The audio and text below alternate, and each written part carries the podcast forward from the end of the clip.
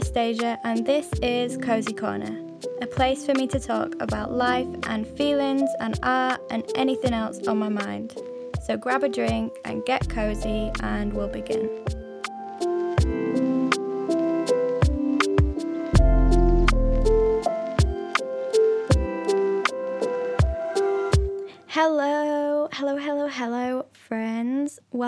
To this. It is my third episode. Can you believe it? I've actually kept this up for three whole weeks and I'm still loving it.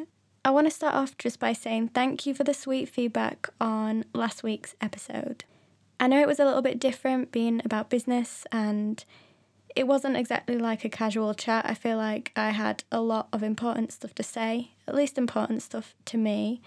But it was really well received, and you were all so kind. And I think it helped, even if it was just one person, then I've done my job. Um, but a few of you said it was helpful, so that's amazing. And thank you for still listening and actually wanting to hear my voice. I will say before we carry on that if you want to help me and want to help this podcast, just click follow on Spotify on the podcast page if you aren't already. And if you download the episodes to your phone, it also helps me somehow. If you are listening on Apple, you can leave a review. That would be amazing. And it also helps me so much and helps more people listen to the podcast and see it. So, anything like that really, really helps. Even if you're just listening to this on YouTube now, give a little like. And it just encourages me to post more, really, because it's like a nice response. Um, and it's nice to see that people are enjoying it. So thank you, thank you, thank you if you do any of that. So, all I want to do with you this week is just share some of my favourite things. I always get asked questions about movies I like or, or book recommendations, things like that. And sometimes it's hard to send people a list. I always kind of forget some um, and then miss them off and then think later, who was that person and how can I tell them? So first of all, I'm going to start with I'm going to start with films because it's the longest list I have on this little document in front of me. I mainly like thriller type films and horror films, so I will just give you a little warning. Some of these films are very violent and some of them are a bit scary or disturbing, so please give them a little Google first and see if they be your kind of thing rather than just going into this um, and not checking that. I wouldn't want to upset anyone if this isn't your kind of vibe. So, first on my list is Kill List. Oh, and by the way, this list is not in any order, it's just as I remember stuff. So, Kill List is a British thriller and it's about two hitmen. I won't give any spoilers here, but it's really, really dark and I love the kind of weird twist it has. The characters are really gritty and real, and it's just a very dark, eerily real life, but then a bit surreal, strange film. Kill List is a film that not a lot of people have seen when I recommend it. Um, so I really, really, really think you should go watch it if you like that kind of thing. I also think in the UK we make so many amazing films and they're so underrated. I watched one recently called Catch Me Daddy, which is also very gritty and very real and very difficult to watch in some places the main character, um, this girl, is not even an actress. Like she just got scouted, and she does such an amazing job. She's so stunning. She's so, um, I don't know, a character that you really sympathise with. So, Kill List and Catch Me Daddy, I would say, are two really, really, really good British thrillers. Next up, you've probably heard me talk about Midsommar and Hereditary, but I love these films so much. They are by a guy called Ari Aster. Midsommar is, for me, a horror film, but it's got big thrillery vibes. It's really dark, it's a bit culty, it's got a beautiful ending, and I cried from feeling overwhelmed in that film. It touches on a emotionally abusive relationship, and I feel like personally that was, uh, I don't know, triggering, but not in a way I couldn't deal with. Kind of I really related to the character and what she was going through. And it just made watching it all the more difficult, but in a nice way for me. I know that sounds messed up, but you know, when you watch something and you just relate so hard, and then the ending is so empowering and weird, and the music is beautiful, the imagery in that film is beautiful. The whole thing is just a big, overwhelming, horrifying, beautiful thing, in the best way, horrifying. I think it's kind of divided people a little bit. I know people that really hate it and just don't get it at all, and then other people who really connect with it, like I have. Um, so I would recommend just give it a chance. If you like horror films and you want something a bit different, give it a chance, seriously. So, moving on to the other film that I like by the same director, Hereditary. And I really think probably most people who have listened to this and who like horror films, you've probably seen Hereditary already. It is just a straight up horror, I don't know, dark, also very beautiful, but very, oh, I don't know, very eerie. Toni Collette plays the mum of the film, and she is just a, I don't know, out of this world actress. Her performance in it is terrifying, and I feel like it really touches on weird family dynamics. And for me, that was the most disturbing part of the whole film, and I loved it. Can I just say as well, with both Midsommar and Hereditary, the music alone can make me cry. Just um, last week, me and my boyfriend were listening to songs from both films, from the soundtracks, and I actually had tears. The hair stood up on my body. I don't know why, but those films really affected me and they kind of became like instant favourites for me. Okay, next up, St. Maud. St. Maud is a really new film, and again, it's a horror. It has like a religious vibe to it, but the symbolism in it and how it looks, I don't know, it really, really got to me, and I thought it was really beautiful, and I can't wait to watch it again. I'm going to leave that one there. I don't want to say too much, but St. Maud is, again, another horrifying fave for me.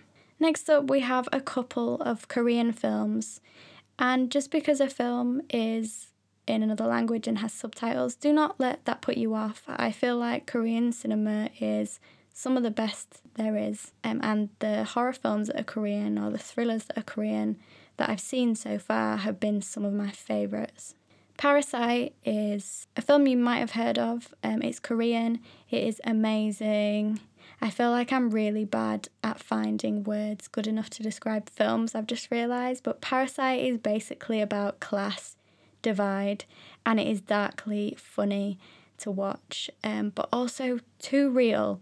And you really find yourself rooting for the main characters, even though they are so flawed. So I think Parasite is great. We watched it again at Christmas. That's the second time I've watched it, and even my mum enjoyed it. It's not normally the kind of thing that she'll watch, but it's just sad and funny at the same time and a little bit creepy. It has everything that I like from a film, really. So, my next Korean film recommendation would be Old Boy. It's not really that new, it's from 2003, but it's just a complex and dark thriller type film. The main guy is just so engaging and such a weirdo, but in the best way. And it basically starts off with him being held captive, and then you kind of find out why, and very dark, very great. I found out recently that in Korea there is a cultural significance of revenge. So, in a lot of Korean films, that is a subject that they kind of explore. And I've not really watched many films on that subject before, and it's cool to see that come through um, through the art, I guess. So, something very different now, back to something that is British. I really recommend watching I, Daniel Blake. It's basically about a guy that can't work and about how Britain treats people in that situation who are vulnerable and who need help. It is so real, it's a real situation for so many people here but I really fail to see how anyone could watch that and not sympathise with people that are struggling with money, struggling to keep up with bills, struggling to get support, people who are in the hardest situation in this country. So, I, Daniel Blake, is. It made me cry so much, like sobbing, ugly crying. I can't recommend it enough. Please, please, please, please, please watch I, Daniel Blake if you watch any of the films from this list. So, to just round up the list here, I have a few more films that I love. One of them is Us. Lupita Nyong'o in this film. I, I'm trying to explain how much I love stuff and not spoiling it, but her acting, you'll know what I mean if you watch the film, and her physical acting in this is just next level. It blew me away, it creeped me out in the cinema. So, this film is really a 10 out of 10 for me. And you might know Jordan Peele's previous film that he did, which is Get Out. I feel like more people have seen Get Out than us, so do give us a watch. Lastly, I want to mention Uncut Gems. It is again a thriller and unpredictable, but Adam Sandler plays the main role, and it's a serious role, and he is so fun to watch. It's one of those films where everything is so annoying, you're just like, you want to intervene because it's stressing you out seeing the mess that is on the screen. But it's just great. And the main thing for me with this film is the aesthetic like the neon lights, New York, jewellery, diamonds, opals. It's about a guy who sells jewellery and the rest is basically history, but it's just it's just cool. It looks really, really, really, really cool. Okay, let's move on to books before I get carried away with 5 million films. These are just books that I've read recently, let's say within the last three or four years, that I've really, really enjoyed. As you'll know if you've followed me for a bit, I always go on about how books have changed my life, and they really have because reading just is an escape for me. So these books are just really standout books that I've read and felt a special kind of way about. First of all, American Psycho. It's a really challenging book to read because not only is it just violent in some places, more than the film, I would say. If you've seen the film, which is great, the book is worse. Worse than you could ever imagine. But it really helps you kind of get to see the perspective of the main character, Patrick Bateman, and basically what a sociopathic person he is. It's one of those books that you kind of have to push through because there are parts where he's just talking about deciding where to go to eat for about 20 pages. But that's all part of learning his character. And by the end of the book, I felt so connected to this world. And even throughout its darkness, I don't know, I really just love American Psycho as a book way more than the film. And I love the film, so that's saying something. So, next, I want to recommend Queenie by Candice Carty Williams. It's sort of a. I don't know how to explain the genre of this book. I've just looked on Google and it says it's a novel and it's psychological fiction. It's about a girl called Queenie and she goes through some hard times and she's got family problems, boy problems, work problems. And I don't know why, but I just fell in love with Queenie the character. She's so complex and I related to a lot of the stuff she went through in the book. Once you pick it up, you won't be able to stop reading it. It was like love at first sight for me the more I read, the more I loved Queenie, even though she's a she's a real person. Like she's not perfect. And I really felt that throughout this book.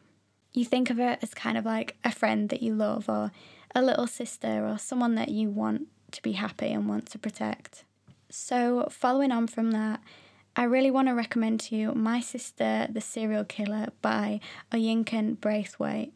So, as the title suggests, it is about a sister who's a serial killer, but it's so much more than that. It is so, so funny, hilarious in some places, and so beautifully and talentedly written. I was kind of blown away reading Queenie and My Sister the Serial Killer back to back next to each other. So much talent and two very different but I don't know, two of the best books I read last year, that is for sure. So, two more books on my little list here. The next one is The Great Believers. Um, this is by Rebecca Makkai. So, this is a fictional novel, but it's based on the AIDS crisis in 1980s Chicago, I believe. I was kind of skeptical when I went into this book because Rebecca Makkai is here writing about gay uh, men and trans people, yet she doesn't come from that perspective. So I didn't really know what to think. And of course, I would prefer to read something like this from a first person perspective, from someone who's been through this and experienced this, or can kind of relate to that perspective more. Obviously, she can understand the difficulty that, that gay men and gay women and queer people, trans people were going through at that time. So I was doubtful going into it. But Rebecca's research and sensitivity to the subject shines through, and I was reading a little thanks bit in the back. And the way she's respected these people's stories and the way she took real people's stories and then kind of gave them that voice through these amazing characters is really done so respectfully. And this book changed a lot for me. It taught me a lot, it gave me some insight into a time that I very ignorantly haven't really put that much time into researching. And it really helped me to kind of start doing my own research about people living with HIV or AIDS or kind of how that affects people and how it was in history and how people were treated for having HIV or AIDS.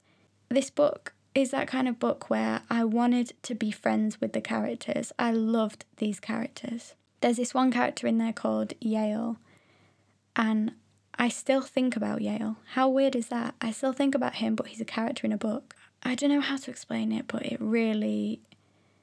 It, listen to me. I don't have words for once. I loved these characters. I fell in love with these characters and I felt pain with these characters and I cried. I never cry when I'm reading, but I actually cried. I would say really give this book a chance and I think by reading this kind of thing and sharing this kind of thing, we continue to break down how taboo these subjects um, were made to be. So, lastly, on my little book list, we have Birds Without Wings by Louis de Bernières. Now, this is a straight up tragic love story. It is about Greece and Turkey and that part of the world in history. So, this is based on a time that was real, but it contains a story that obviously isn't real, but it's real once you've read the book, of course. Now, I have a personal connection to this because my dad is Greek Cypriot and has been through various stuff in his life to do with where he's from, etc. etc. I won't get into that here, but reading this story of the conflict and how people were kind of put against each other and just imagining that time and all the little relationships that would have started and ended within that time period in history, it not only educated me on something I didn't really know about. I'm not that knowledgeable on history, so that was helpful for me because it is very history heavy, which at first was scary for me, but then I was like, come on, I'm going to do this. But it also has a really tragic love story that will just break your heart, but you'll love the heart being broken. I don't know if that sounds weird, but it's so beautiful and so sad and sometimes sad things can give us that kind of, okay, I'm alive. This is feelings. Before we move on, I want to recommend a graphic novel artist. Now, I love Adrian Tomine. I used to say Tomine, but then someone in a bookshop told me it was Tomine, so I do hope it's Tomine. He makes the most beautiful graphic novels, and I have every one he's made, I think. There's quite a few, but one I can recommend is Summer Blonde. And they're like these weird short stories that sometimes feel like it doesn't go kind of somewhere. Not in a mean way, I don't mean that like there's no story, but they're very open ended and they're sometimes quite ambiguous.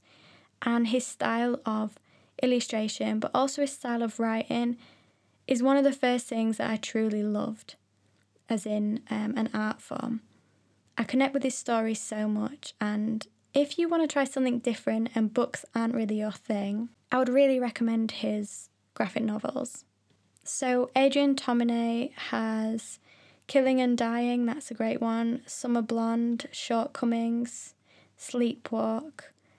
They're all amazing. I've just seen he had one released last year that I haven't got yet. Oh my god. But they are stunning and a nice change from kind of novel fictiony books. Alright, this was much requested actually. You would like to know what my favourite games are. So, first of all, computer games. I absolutely love The Sims. I'm currently playing Sims 4, but I really feel like Sims 3 was where it was at. I just play this on my laptop. And I also love Theme Hospital, which is a bit more niche, but it's like a hospital simulator type thing, and it's actually really hard.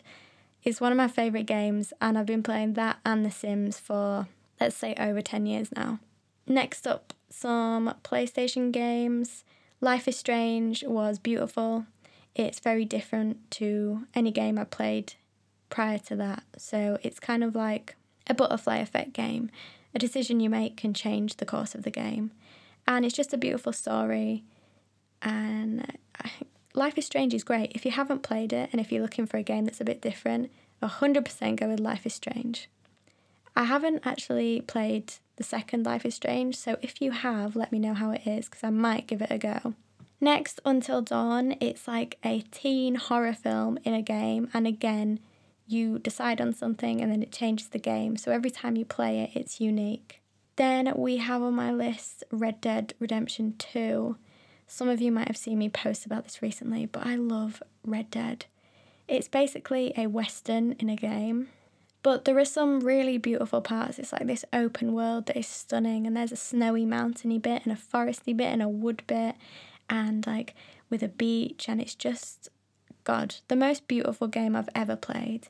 There are, of course, missions and stuff, and you have shootouts, and it's all very fun, but sometimes I just like to get on my little horse, ride across the plains, and forage some herbs and some little mushrooms there's so many layers to Red Dead Redemption 2 and the first time I played it, I was playing it like anyone would play it, just doing missions here and there and not really spending that much time on how pretty it was. But the second time, I am taking my time.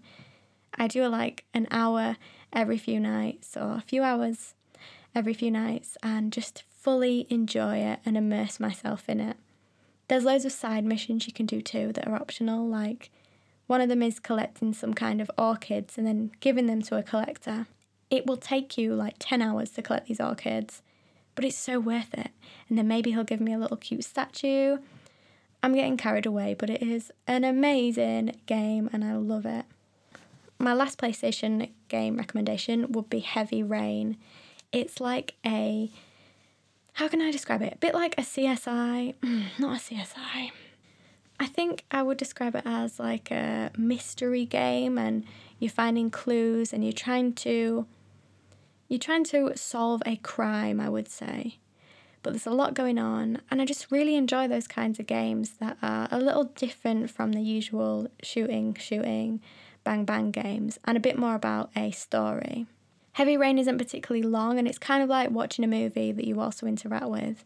So definitely give that a go. I really, really enjoyed it and I actually played it in the first lockdown. So that is all from me today. I don't know how long this episode was. I hope it wasn't too long. I hope you didn't find it boring and you've got loads of stuff to watch and read and listen to now. So if you do like any of the stuff I've recommended, just tell me. I would love to hear it. And you know what? Receiving emails from you about the podcast I do a dance and a scream every time, so keep them coming. Now, your prompt for today, because I'm doing my little prompts, is favourite. Use that however you will, but since I've been talking about my favourites, maybe you can put something about your favourite things into something you create this week. My shout out for the week is Tyler Thrasher, who is an extraordinary, that is the only word used to describe Tyler Thrasher, artist and scientist and botanist on Instagram. He crystallized plants recently and he crystallizes bugs and he does science kits for kids and he makes plants like hybrids. He's just an amazing creative scientist and I really, really, really think you should go over to his Instagram and just be amazed at the stuff he makes, just like I am, basically every day. His Instagram at is Tyler, T Y L E R, Thrasher Art. So please check him out. Okay, I'm to sign off now. I am to cook some food, do some cleaning, just boring, wholesome stuff, really. Thank you for listening, and I hope you're staying safe this week. We are almost at the end of January. Then we have a new month and we have Valentine's Day. There is so much to look forward to. I'm just trying to remember that. Thank you. Thank you for being here, and we will catch up next week. Bye.